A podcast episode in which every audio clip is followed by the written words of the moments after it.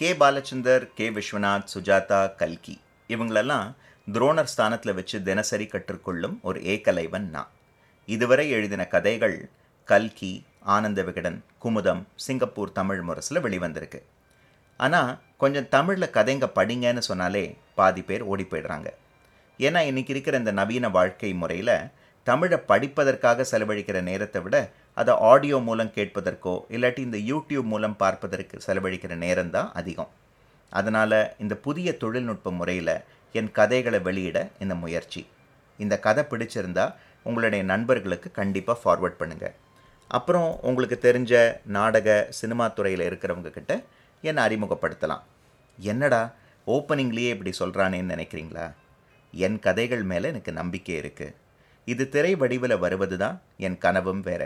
என்னுடைய மின் அஞ்சல் story by KPS at Gmail dot com இப்போ நீங்கள் கேட்க போகும் கதை ரகசியமாய் ரகசியமாய். இந்த கதை கல்கி வார இதழில் அக்டோபர் டுவெண்ட்டி டுவெண்ட்டி வெளிவந்திருக்கு. இந்த கதையின் சுருக்கம் தன்னுடைய நண்பரை குடும்பத்தோட வீட்டுக்கு அழைக்கிறாங்க. ஆனால் அந்த நண்பரின் மனைவியோ கணவனோ தன்னுடைய பழைய உயிர் காதலாக இருந்தால் ஒரு சிக்கலான சந்திப்பு. இதுதான் ரகசியமாய் ரகசியமாய்.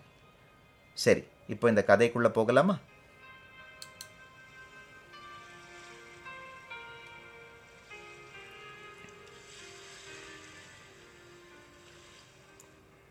அந்த சனிக்கிழமை காலை இயற்கைக்கு சிங்கப்பூர் மீது பாசம் பொங்கி வழிந்தது என்பதற்கு அடையாளமாய் லேசான மேகமூட்டத்தோடு மழைத்தூறலும் ஜில் என்று காற்றும் வீசியது.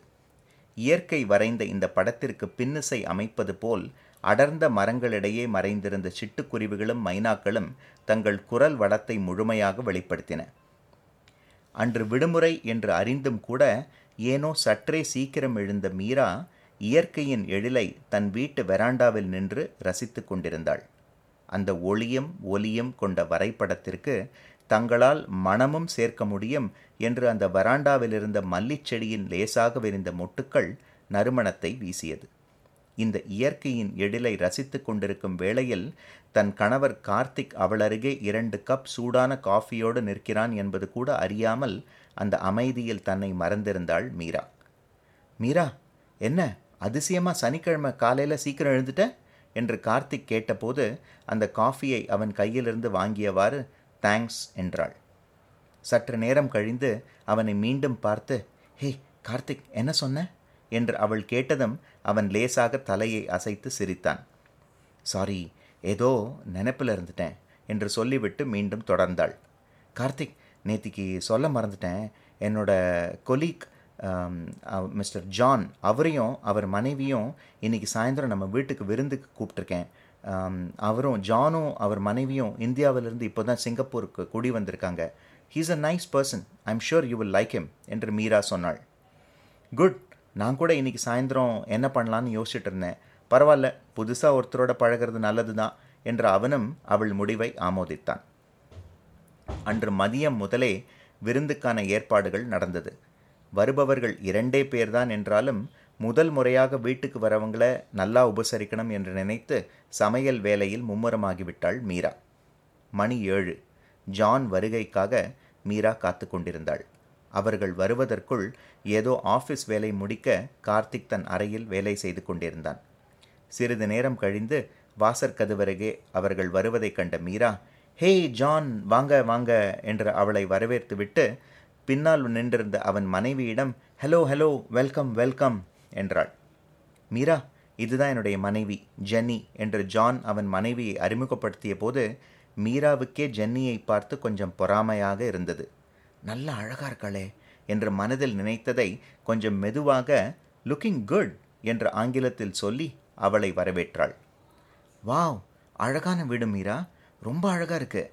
நைஸ் டேஸ்ட் என்று வீட்டிற்குள் வந்ததும் சொன்ன ஜானை பார்த்து ஆல் தேங்க்ஸ் டு கார்த்திக் என்னுடைய கணவர் என்று சொல்லி கார்த்திக்கை அழைத்தாள்.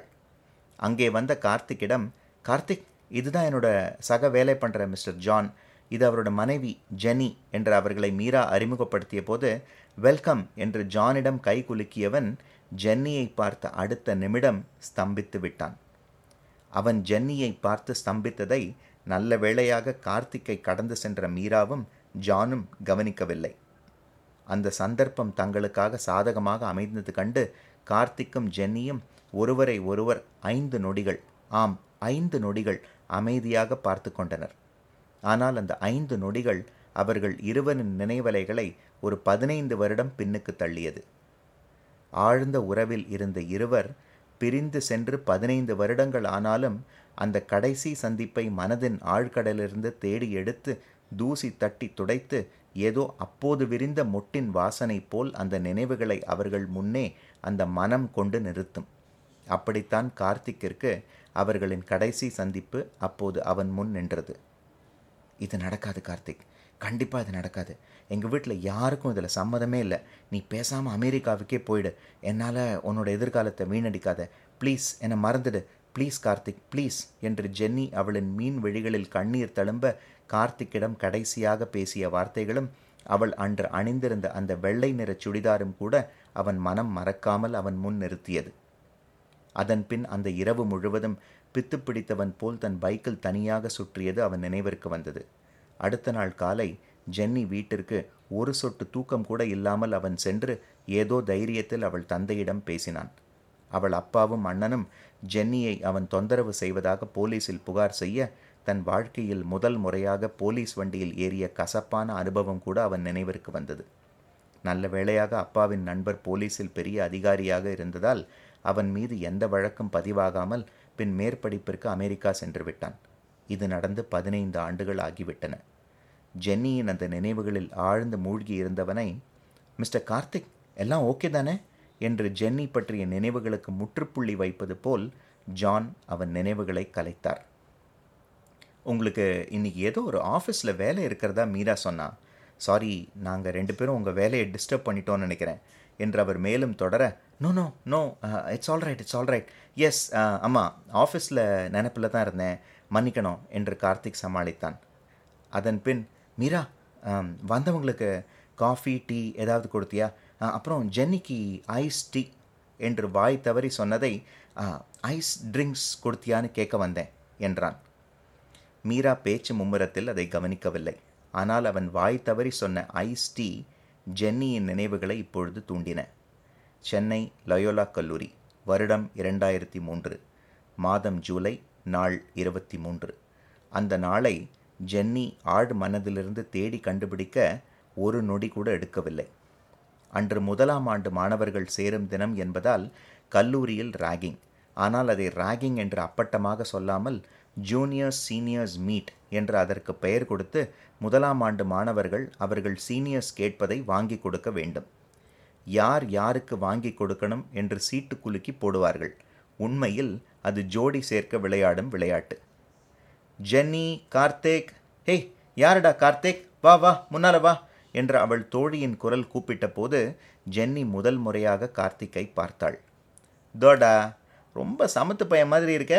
டேய் ஜென்னிக்கு என்ன வேணும்னு கேட்டுட்டு போய் வாங்கிட்டு வா என்று அவர்கள் இருவரையும் சேர்க்க முதல் அடி எடுத்து வைத்தது அவள் தோழியின் குரல். ஜென்னி கார்த்திக்கை விட ஒரு வருடம் சீனியர். முதல் முறையாக அவள் கார்த்திக்கை பார்த்தபோது அவளுக்கு கோபம் வந்தது. படிப்பே வாழ்க்கை என்று இருந்த ஒரு பையனை தன்னோடு சேர்த்து விட்டதற்காக தன் தோழியை ஓரக்கண்ணால் திட்டினாள். எஸ் அக்கா என்று அவளை முதல் முதலையாக கார்த்திக் கூப்பிட்ட பொழுது என்ன அக்காவா? அவன் அவன் ஜென்னி கூப்பிட மாட்டாளான்னு காத்துட்டு இருக்கான். நீ என்னடானா அக்கான்னு கூப்பிடுற? என்று அவள் அவனை செல்லமாக ஏசி விட்டு எனக்கு ஐஸ் டீ வேணும். போய் கேன்டீனில் போய் வாங்கிட்டு வா என்று அவனை அனுப்பினாள். ஹே ஜென்னி நம்ம கேன்டீனில் எங்கடி ஐஸ் டீலாம் கிடைக்கும்? பாவண்டி அவன். என்று அவள் தோழி மெதுவாக சொன்னபோது ஹே நீ வேற. பையன் சமத்தா இருக்கான். கொஞ்சம் கலாய்ப்போம் என்று ஜென்னி பதிலளித்தாள். ஐஸ் டீ வாங்க சென்றவன் ஒரு அரை மணி நேரம் ஆகியும் வரவே இல்லை. இதுக்கு தான் நான் அப்போவே சொன்னேன். சும்மா கலாய்க்காதேன்னு. எங்கள் ஏரியா தயிர் சாதம் பசங்களை பற்றியெல்லாம் எனக்கு நல்லா தெரியும் ஜென்னி. பேசாமல் ஜூட்டு விட்டுருப்பான். பாரு என்று அவள் தோழி சொல்லி முடிக்கும்போது ஜென்னி முன் வந்து நின்றான் கார்த்திக். வேர்க்க விறுவிறுக்க இருந்தவனை பார்த்ததும் ஜென்னிக்கு ஆச்சரியம் தாங்கவில்லை. இல்லை இவ்வளோ அழகான சீனியர் கேட்டதுக்கப்புறம் ஒரு ஐஸ் டீ கூடவா என்னால் வாங்கி கொடுக்க முடியாது. அதனால் பைக் எடுத்துகிட்டு பக்கத்தில் இருக்கிற காஃபி ஷாப்பில் போய் வாங்கிட்டு வந்தேன். இந்தாங்க ஐஸ் டீ என்று சொல்லிவிட்டு கார்த்திக் ஜென்னியிடம் முதல் முறையாக அந்த ஐஸ் டீயை நீட்டியது ஜென்னியின் நினைவில் இப்போதும் பசுமை மாறாமல் அவள் முன் வந்து நின்றது. அந்த நேரத்தில் ஜென்னியின் நினைவுகளை கலைக்கும் வண்ணம் ஜானின் குரல் அவளை டுவெண்ட்டி டுவெண்ட்டிவிற்கு கொண்டு வந்து சேர்த்தது. ஹேய் ஜெனி மீராவும் நானும் அப்புறம் ரொம்ப மும்முரமாக ஆஃபீஸ் விஷயம் பற்றியே பேசிகிட்டு இருக்கோம். எப்போ இப்போ கூட மீட் பண்ணும்போது அதை தான் பேசிகிட்டு இருந்தோம்.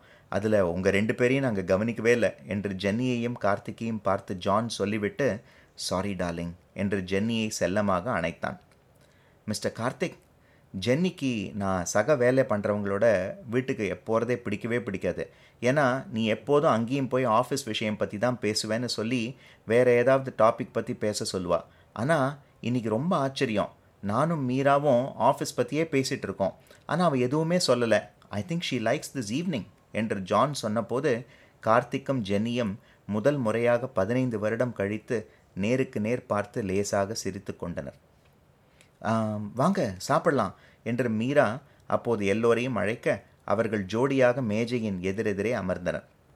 சாப்பிட்டு கொண்டிருக்கும் பொழுது ஜானோடு சிங்கப்பூர் பற்றியே பேசிக்கொண்டிருந்த கார்த்திக் ஜென்னியிடம் எதுவும் நேராக பேசவே இல்லை. மீரா மட்டும் ஜென்னியோடு அவ்வப்போது பேச்சு கொடுத்து கொண்டிருந்தாள். ஜென்னி உங்களோட இந்த வெள்ளை கலர் சுடிதார் ரொம்ப அழகாக இருக்கு. உங்களுக்கு ஒன்று தெரியுமா? கார்த்திக்குக்கு வெள்ளைனா ரொம்ப பிடிக்கும். ஆனால் அது அழுக்காயிடும் சொல்லி நான் வாங்குறதே இல்லை என்று அவள் சொன்னபோது கார்த்திக்கும் ஜென்னியும் ஒரு அரை நொடியில் ஒருத்தரை ஒருத்தர் பார்த்து கொண்டனர். ஜான் கேட்கணும்னு நினச்சேன். உங்கள் கல்யாணம் எப்படி? வீட்டில் பார்த்து ஏற்பாடு செஞ்சுதா? இல்லாட்டி லவ்? என்று மீரா கேட்டதற்கு ஜான் அவன் அருகே இருந்த ஜென்னியை பார்த்து ஜென்னி பேசாமல் இதுக்கு நீயே பதில் சொல்ல நானே பேசிகிட்டு இருக்கேன் என்று அவன் அந்த கஷ்டமான கேள்வியை ஜென்னி பக்கம் தள்ளிவிட்டான். அனைவரும் இப்போது ஜென்னியின் பதிலுக்காக காத்திருந்தனர். லவ் என்று ஆரம்பித்த ஜென்னி என்னை பொறுத்த வரைக்கும் வீட்டில் பெரியவங்க பார்த்து நிச்சயம் பண்ணினாலும் சரி நாம் பார்த்து லவ் பண்ணினாலும் சரி கடைசி வரைக்கும் வாழப்போகிறது நாம் நாம தானே. அதுக்கு லவ் தான் அடித்தளம். கல்யாணத்துக்கு முன்னாடி லவ் பண்ணுறதை விட கல்யாணத்துக்கு அப்புறம் லவ் பண்ணி அந்த உறவை பாதுகாப்பது தான் முக்கியம் என்று அவள் சொன்னபோது மற்ற மூவரும் அமைதியாக இருந்தனர். அந்த அமைதியை கலைத்த ஜென்னி கார்த்திக்கை பார்த்தாள். என்ன மிஸ்டர் கார்த்திக்? நான் சொன்னது சரின்னு நீங்கள் ஒத்துவீங்கன்னு நினைக்கிறேன். ஏன்னா உங்கள் வீட்டில் மாட்டியிருக்கிற அந்த தாஜ்மஹால் முன்னாடி நீங்களும் மீராவும் எடுத்த படம் எனக்கு ரொம்ப பிடிச்சிருந்துச்சு. உங்களுடைய மன வாழ்க்கையும் லவ் தான் நான் நினைக்கிறேன் என்று அவள் சொன்னபோது முதல் முறையாக ஜென்னியை கண்ணோடு கண் பார்த்து கார்த்திக் லேசாக சிரித்தான். அந்த அழகான மாலை சந்திப்பு முடிந்து ஜானும் ஜென்னியும் கிளம்பிய பிறகு கார்த்திக்கும் மீராவும் அமைதியாக அவர்கள் வராண்டாவில் நின்று கொண்டிருந்தனர். இயற்கைக்கு சிங்கப்பூர் மீது பாசம் இன்னும் பொங்கி வழிந்து கொண்டிருந்தது என்பதற்கு அடையாளமாய் ஜில் என்று காற்று வீசியது. காலையில் லேசாக மலர்ந்திருந்த மல்லியின் மொட்டு இப்போது முழுமையாக மலர்ந்து நல்ல மனமும் வீசியது. கார்த்திக் தன் மனதின் அந்தரங்கத்தில் ஜென்னி சொன்ன அந்த பதிலை நினைத்து கொண்டிருந்தான். அவளை பார்த்ததும் அவள் நினைவில் தன்னை இழந்து விடுவேனோ என்று நினைத்தவனுக்கு ஜென்னியின் பதில் தெளிவை கொடுத்தது. அப்போது கார்த்திக்கின் அருகே வந்த மீரா சற்று நேரம் அந்த அமைதியை ரசிக்க கார்த்திக்கின் தோளில் சாய்ந்தாள். அந்த அமைதியில் தன் மனதின் அந்தரங்கத்தோடு அவள் பேசினாள். போன வாரம் ஆஃபீஸில் ஜானை பார்த்ததும் ரொம்ப வருஷத்துக்கு அப்புறம் பார்க்கும்போது ஷாக் ஆயிடுச்சு. அவனும் தன் வாழ்க்கையில் பல வாதைகள்லாம் கடந்திருப்பான். அதனால் நாம் ஏன் ஒரு குடும்பமாக மீட் பண்ணி பழகக்கூடாதுன்னு நான் நினச்சதில் தப்பே இல்லை. It was a good evening John you're a nice guy ஜென்னியும் நீயும் நிஜமாவே நல்ல ஜோடி தான் என்ன? நானும் ஜானும் லவ் பண்ண விஷயம் அந்த அந்தரங்கம் ஒரு முடிந்த கனவாகவே இருக்கட்டும். அதுதான் எல்லாருக்கும் நல்லது என்று மீராவின் மனம் அவளோடு பேசியது. சற்று நேர அமைதிக்கு பின் கார்த்திக் எனக்கு தூக்கம் வருது. போலாமா? என்று மீரா கேட்டாள். கார்த்திக்கும் மீராவும் அவர்கள் அறைக்குள் சென்றனர். அதற்கு பின் நடந்தது அவர்களின் அந்தரங்கம். கதை எழுதியது சிவகுமார் கேபி